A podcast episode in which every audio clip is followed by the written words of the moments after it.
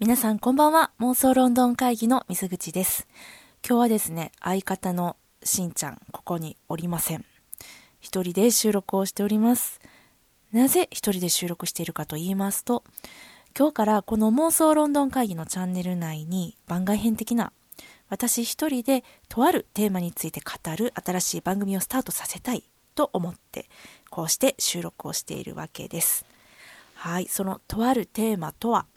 英語学習についてです。というわけでね、今日はね、第1回目ということで、3つのお話ができたらいいなと思ってます。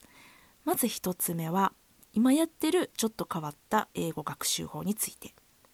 そして2つ目、なぜ私がこの番外編を始めることにしたのかということ。そして3つ目、なんでここにしんちゃんがいないのかということ。3つ目ねなんかもうすごい不穏な感じが漂ってるっていう気がしますけれども まあどうかですね今日楽にして聞いていただけたらなと思います。はい。では早速ね今やってる英語学習法についてなんですけれどもその話する前に私と英語学習の歴史ねこれ少しお話しさせていただきたいと思います。まずきっとこの妄想ロンドン会議のリスナーさんの中には英語の学習取り組まれている方たくさんいらっしゃるんじゃないかなと思います。というのも私自身がこの妄想論の会議がきっかけで英語学習に取り組み始めたからなんです。やっぱりねロンドン活動してたら あの私たちそうそうそうあのロンドンについてのあれこれをね見たり調べたりすることをロンドン活動って勝手に言ってるんですけどよかったらね皆さんもあの使ってくださいはいでねそのロンドン活動の過程でね素敵な英国エンタメにもこうばったり出会ってしまったりするわけですよ。例えばそうですねあの私もしんちゃんももっとハマりしたドラマ「シャーロック」ね、有名ですよね。あのシャーロック・ホームズをその現代版に置き換えたベネディクト・カンバーバッチさんとマーティン・フリーマンさんが出演されている BBC のねドラマですけれども最初はね、そのシャーロックを NHK の放送で見たんかな違うな。iTunes のレンタルやったかな。まあ、とにかくね、こう続きがもう一体どうなるねんっていうもうクリフハンガー状態のまま1年間だったか2年間だったかこうお預けされてねでいつもお正月にね BBC の本放送で続きが放映されるわけですよみたいですよね続きね。そう。で私ももう何とかしてインターネットを駆使してねリアルタイムで見ましたよね、まあ、でも日本語字幕とかねもう当たり前なんですけどそんなんないです。もう英語です。でしかもその英語ねもう何言ってるか内容知りたいですよね。だけどその内容知りたいけど BBC の本放送の後にね日本語字幕付きが NHK なりで放送されるまでにはもうまだまだタイムラグがあってなのでもうどうやってたかっていうと DVD これを AmazonUK から取り寄せてでそこには英語字幕ついてたんで英語字幕を出してで見ながら一時停止してわからない単語調べてこう物語をね味わうんですよね。うん、何回も何回も見てこうこんな話かなって想像するんです。でね日本語字幕バージョンが出たらやっと物語の答え合わせができると。そういう感じですね。でもうその日本語版見た時にねもう初めてもう全く知らん新事実が飛び出したりするんですよ。もうねこれ推理物なんでねもうま犯人間違うほどまではいかないですけどなんか動機間違ってたとかもうそこに至るまでの過程がねえー、もう嘘やんそういうことやったみたいなのがもう結構あったりとかして。でねまた次のシーズンまでしばらく間が空くんですよ。全部でねシャーロックシーズン4までですかねあったかと思うんですけどものそのたんびにねシーズン空くたんびにこう私は思ったんですね。シャーロックの次のシーズンの時までには英語力アップさせてもう次回絶対リアルタイムで見る時に理解できるようになっとくぞってこうやって誓うんですよ。でね英語の練習とか始めるんです。ね、ちょうどねお正月なんでねいいですよね。こう1年のこの始まりに英語学習するぞ的な思いやすい時期なんですけど。まあねなかなかそう簡単に英語学習は進まず。うん。で他にもね、まあ、ロンドン行った時に私たちしんちゃんもなんですけどもう舞台が大好きなんで大抵何本かミュージカルとかストレートプレイとか舞台を見るんですけどもちろんね舞台には字幕なんてないんでもう英語がわからなかったらこれもフィーリングですね。もう後からこう字幕つけてあの DVD 見直すとかもほとんどそのできないんでもうフィーリングです。感じるしかないんですよ。これねあのそれで面白さ分かるんってたまに聞かれるんですけど分かるんですよねこれがね。あれなんでなんでしょうね。セリフの内容ねあの意味とか分かってないのにうーわこの俳優さんめっちゃうまいとか感じる時ってあるじゃないですか。これ感じられるんですよ。あれ何なんでしょうねほんま。はいもうこれ余談ですけれども。でねこの時にもやっぱり思うんですよ。次ロンドンでお芝居見る時までにもう絶対英語わかるようになってやると思うんです。でもねもう続かない。まあ続かないっていうかこう勉強っぽい感じの英語学習に私がもうすぐ上げちゃって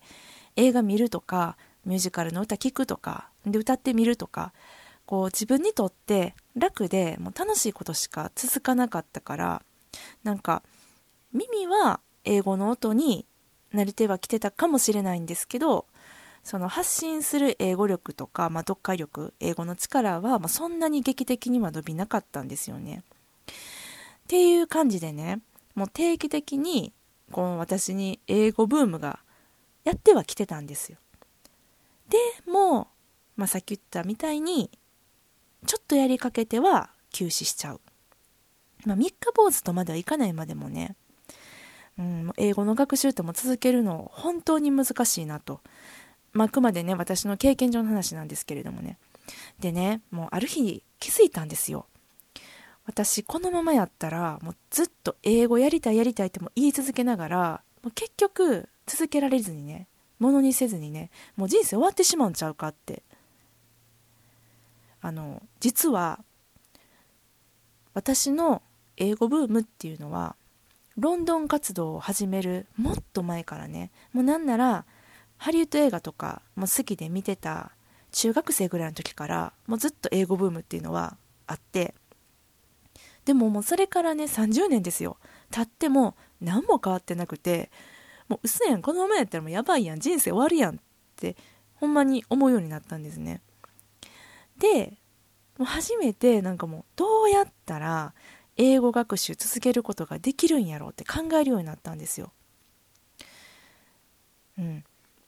突然ですけどね、英語学習を今されてる皆さん、一日のうちのいつ、何時間ぐらい英語の勉強されてますでしょうか？ね、お仕事されてる方やったら、やっぱり早朝とか帰宅後、帰ってきてからとかですかね。まあ、通勤時にね、電車や車の中でとかもありますよね。あとは、何でしょうね。昼休みにされてる方とかもいらっしゃるかもしれないですね。まあ今挙げたのは、まあ、全部私が試してきてもう失敗してきた例なんですけれども、まあ、まあ私はあの基本的に夜型なんで、まあ、夜にすることが多かったですかね。っていうのも3年前ぐらいまでは、まあ、結構不規則な生活を送ってまして3年前までフリーで舞台の制作とかプロデュースとかあとグラフィックデザインのお仕事っていうのをやってたんですね。ただまあこれがもう忙しい時は目の回る忙しさでもうしばらく家に帰れないとかもうザラにあってまでも自分が好きでやってた仕事やったから、まあ、しんどいけども楽しいんですよね。だからまあほんまにもう寝ずにやってましたね。で忙しい時ってもうどうしても英語って後回しになっちゃうじゃないですか。まあ私はなってました。うん。で、もうなんか、ちょっと間が空いたらね、もう何を教材に使ってたかとか、このまあ教材でこれどうやってやろうと思ってたかみたいななんか方法とかもこうだんだん忘れちゃうんですよ。で、あの、ちょっと休んでまたやり始める時にまたゼロからみたいな。3歩進んで2歩下がるどころかね、もう3歩進んで3歩下がるの世界で、うん、ほんまに。そんな感じで、やってたんですよね。だからまあ英語の勉強とか全然進まなかったです。でねこの英語の学習とはま全然関係なしになんですけどこの舞台のお仕事を一旦お休みしようかなって思うタイミングがあってで、まあ、舞台のお仕事をお休みしてその後1年間もう全然それまでやってきてたことと関係のない全く違うあの会社でのお仕事っていうのをやってた時期があったんですね。でまあ規則正しい生活になりました。でお今度こそ英語ちゃんとやろうみたいな。オンライン英会話やってみようかなみたいな。で新しいこといろいろ始めてみたりしたんですよ。だけど、まあ、これ本当私の場合なんですけどもう不規則とか規則正しいとか関係なくって英語の学習が続かないんですよね、まあ、今考えたらね切羽詰まったものがないから英語やらんとあかんっていう状況になかったからまあそりゃ続かへんよなって、まあ、分かるんですけどねでその会社員のお仕事まあ、ちょうど仕事的にも、まあ、いろんな意味で、まあ、会社員向いてないなってことに気づいて、まあ、会社員、ま辞めましてねちょっとゆっくりしながらこれからどうしようかなってもう考える時期に来たんですね、まあ、岐路に立たされたわけなんです人生の。でその時に改めてね考えてみたんです。まあ、仕事とかプライベートとか関係なくもうほんと関係なくですよ。今自分が一番やりたいことって何やろうって考えた時に、まあ、もちろん、まあ、ロンドン行きたいです。で舞台見たいし映画も見たいしもうなんかそうですね。あの新しいことを本当にあの知っていきたいっていう気持ちがあって。でそのためにも英語の勉強をちゃんとしたいなっていうふうに思うようになったんです。でよしまず英語やなと思って。英語やろうってまたこれ何度目かの正直で思うようになったんですね。でまあその英語についてはね特に2年前ですかねに河合良平さんにお会いできたことが大きかったなと私は思ってます。河合さんは、まあ、のリスナーの皆さんもよくご存知の方ばかりじゃないかなと思うんですけどもイギリス英語を使う通訳者であり翻訳者として活躍されてる方で私たちの妄想ロンドン会議のイベントにねゲスト講師として来ていただいたことがあって、うん、それきっかけにも今でもありがたいことに交流させていただいてるんですけど何て言うんですかね。あの実は私これまでのね人生の中で海外への長期留学なしに独学で英語マスターした人っていうのにも実際に出会ったことがなかったんですね。だからもうお会いした時はうわ本物やみたいな。あの伝説の独学で英語マスターされた方がっていう状態やったんですよ。で、河合さん同い年で、ま、出身も関西で、まあ、そこはまあ英語に全然関係ないはずなんですけども私にはすごい響いてお話もいろいろ聞かせていただいてね。もしかして私も今からでも英語頑張ったらできるようになるんちゃうかなって思うようになったんです。で英語本気でやろうって決心をしました。でもね今までの方法やったらもう絶対に続かへんってことはもう痛いほど分かってるんです。でどうやったら英語勉強続けられるかな？何やったらできるかなって考えてで、まあ、ちょっともう極端なんですけど、まあ、いっそね英語を使った仕事しようと思ったんです。もう仕事やったらもうきっと強制的に続けられるんちゃうかなと。しかもねもう金ももらえるしね一石二鳥じゃないですか。というわけで私は2019年去年の3月から1日の大半を費やすね仕事の部分を英語を使ってやる仕事っていうのに変えました。まあね英語を使う仕事何だと思いますか？それはねキッズ英会話スクールのネイティブ講師のアシスタントです。これあの1日に3時間だけなんですけど初めてから今までで10ヶ月ぐらいですね、まあ、自分でもはっきりわかるぐらいにもうめちゃくちゃ英語英語力上がってます。で子供も好きなんでもう普通にめっちゃ楽しんで毎日を過ごしております。ただねもう最初もう全然先生とコミュニケーションが取れなくてもうめっちゃ辛かったです。だけど、まあ、2ヶ月ぐらいしたらもうこれ人間偉いもんでね慣れてくるんですよね。でね、まあ、どのぐらい自分の英語力が伸びたかっていうのをまあ、数字で測りたいなと思って TOEIC のテストを受けることにしたんです。日本で今受けられる英語のテストって TOEIC とか英検とかね浮かぶんじゃないかなと思いますけど TOEIC ってね申し込みさえすればもうほとんどもう毎月ぐらいテストやってて毎月やりたいってって思って受けたいと思ったらテストを受けることができるんですよね。で受験料も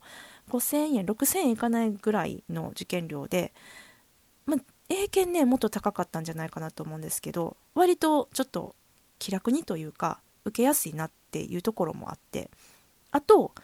英検ってレベルに分かれてて5級4級3級2級みたいな感じでね。であのそれぞれにそのレベルに合ったこの英語の難しさでテストって作られててどっちかって言ったらこう資格取得みたいな側面が強いんかなと思うんですけど TOEIC はもうどのレベルの人も受けるテストの内容って同じで点数でレベルを測れるってところがいいなと思って受けてみようと思ったんです、まあ、ちなみに TOEIC は満点が990点990点満点なんですよね。うん。で去年ですね私2回受けて1回目が確か7月ですね。でその時の点数が685点でした。そうなんですよね。実はあの英会話のアシスタントの仕事始めた時っていうのはTOEIC 受けたことなかったんですよね。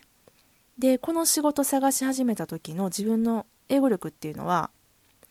TOEIC も英検も受けたことがないけどロンドン旅行は問題なく過ごせるぐらいのもので、まあ、このなんとなくこの今の自分の英語力で英語に関わる仕事ができへんかなと思ってありとあらゆるねあの求人サイトに登録して探してたんですけどまあ見てたら、まあ、大抵 TOEIC 何点以上とか帰国子女とかそういう条件があってまあそれはそうじゃそうなんですけどだってねもう基本的にその客観的にね英語力を証明できない人っていうのはもう雇えないですもんね雇う側からしてもね。で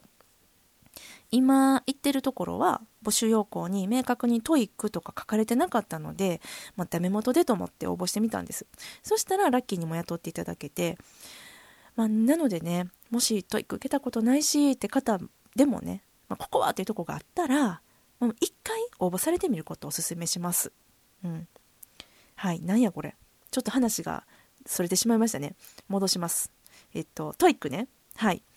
さっき7月に初めて受けた TOEIC が685点やったっていう話をしましたけれども、えっとね、まあ、今となって思うのは、ま、英会話の仕事始める前にね、一回受けとけばよかったなってちょっと思ってます。もし受けてたらその最初の4ヶ月の伸び具合っていうのが確認できたなっていうふうにも、うん、思ってましてまあでもねどうしても最初はまあ私そうだったんですけどどうせ受けるんやったらしっかり TOEIC の勉強してから受けようみたいな最初から高得点狙いたい的なね、まあ、いやもう絶対無理って今やってわかるんですけど、まあ、そういう気持ちは確かにありましたね。うん、で公式問題集とか単語集とかそんなんやって、まあ、それなりに準備して受けた初 TOEIC が685点でしたでその後2ヶ月後にね2回目の TOEIC 受けるんですけどそれが770点で、まあ、実はこの2ヶ月間っていうのは私別のね英語の英語使った仕事っていうのをもう一個始めようとしてて準備がすごい忙しかったこともあってもう本気で TOEIC の対策的なことってもう一切してなかったんですね。英語に触れてたのはもう毎日3時間の英会話スクールの時間だけです。だから、まあ、685点から770点でしょ、まあ、約100点上がったっていうのがもう本気で驚きました。うん。でねえっと、まあ、100点上がったって言ったんですけどここで問題です。巷では TOEIC の点数100点上げるためにどれぐらいの勉強時間が必要と言われているでしょうか？ TOEIC の点数100点上げるためにねどれぐらいの勉強時間必要でしょうか？答えは毎日3時間勉強すると3ヶ月間で約100点スコアがアップするらしいです。これあの TOEIC のえっと、テキスト多く出版されてる多く出されているテックス加藤さんという方のインタビューからの数字なんですけれども私がね、結局、毎日3時間、3ヶ月ではなくて2ヶ月なんですけれども、英語に触れてた。たったこれだけでも、その点数アップの効果があったので、まあ、しかもね、お金をもらいながら強制的に勉強できたと、ラッキーにもね。なので、まあ私の当初の作戦は大成功というか、こう身をもってのね、実験結果が出たなと、はい、思ってます。うん。ねえ、ああ、ほんまに言われてる通りやなっていうのが感想ですね。ちゃんと毎日3時間やってたらそれなりに結果っていうのは出るんやなって、うん、思ってます。でね、英会話のアシスタントの仕事だけではやっぱり生きていけないので、もう一つ英語使った仕事やろうと思って、9月からもう一個増やしたんです、お仕事。これがね、どういうのかっていうと、えー、世界的に有名な某 G のつく会社の検索エンジン、わかりますかね？の検索結果の精度を上げる仕事っていうのを始めました。なんか聞いたことないですかね？世界中のウェブウェブページね。機械じゃなくって人間が一個一個チェックしてるっていうようなそんな噂ね。あれです。私はいわゆるその検索エンジンの中の人っていうのを今やってまして。これもしね興味がおありの方がいらっしゃったらまた別で話そうかなと思うんですけどまあ私は私には試験がめちゃくちゃ厳しくてですね。もちろん、えー、全部英語で。でこの仕事をゲットするのにめちゃくちゃ苦労しました。けど在宅のお仕事で自由に時間が使えるので、まあ、英語が使えてネットとか SEO とか好きな方はめっちゃおすすめの仕事です。というわけで私は今英会話の方でスピーキングとリスニング。検索エンジンのお仕事の方でリーディングとライティングをお金もらいながらもう強制的に勉強させてもらうという状況をなんとか作り上げまして。で仕事以外の時間を映画見たり本読んだり論文活動をする時間に当ててます。って言いたいところなんですけれども、まあ、今でももうちょっとねありがたいことにデザインのお仕事とかもちょこちょこいただいたりするのでなかなかね理想の時間の使い方っていうのができてないのが現状なんですけど、まあ、今年はその辺のバランスとかももっと整えていきたいなと思っている次第でございます。はい。ということでねちょっとあの本当に長くなりましたがこれが私が今やってるちょっと変わった英語学習法です。そして2つ目。なんで私がこの英語学習に関する番外編を始めようと思ったのかということについてなんですけれどもえっとね私はポッドキャストとか YouTube で英語学習に関する人の体験談を聞くのがめっちゃ好きなんですとにかくもうやる気が出るし英語の勉強してるとどうしてもこの方法で合ってるんかなって不安になる時っていうのもあってでそんな時にね答え合わせができるんで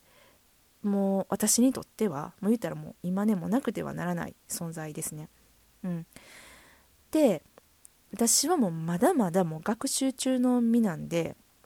本当におこがましいんですけれどももうこれまで妄想論の会議でもね英語について取り上げた回っていうのがいくつかあってありがたいことに結構聞いていただいてるんです。なので、まあ、妄想ロンドン会議のリスナーさんの中にはね英語勉強してらっしゃる方とか、まあ、これからやってみたいなと思ってる方って多いんかなと思いまして、まあ、こんな私の話でも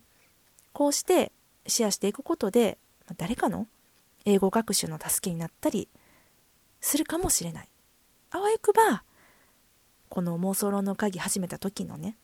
ロンドン友達作るっていうのを目標に掲げてた時みたいに英語学習友達できるようになるかもしれへんなと思ってちょっと始めてみようと思いました。これからねどのぐらい英語力が伸びていくのか、まあ、はたまたいかないのか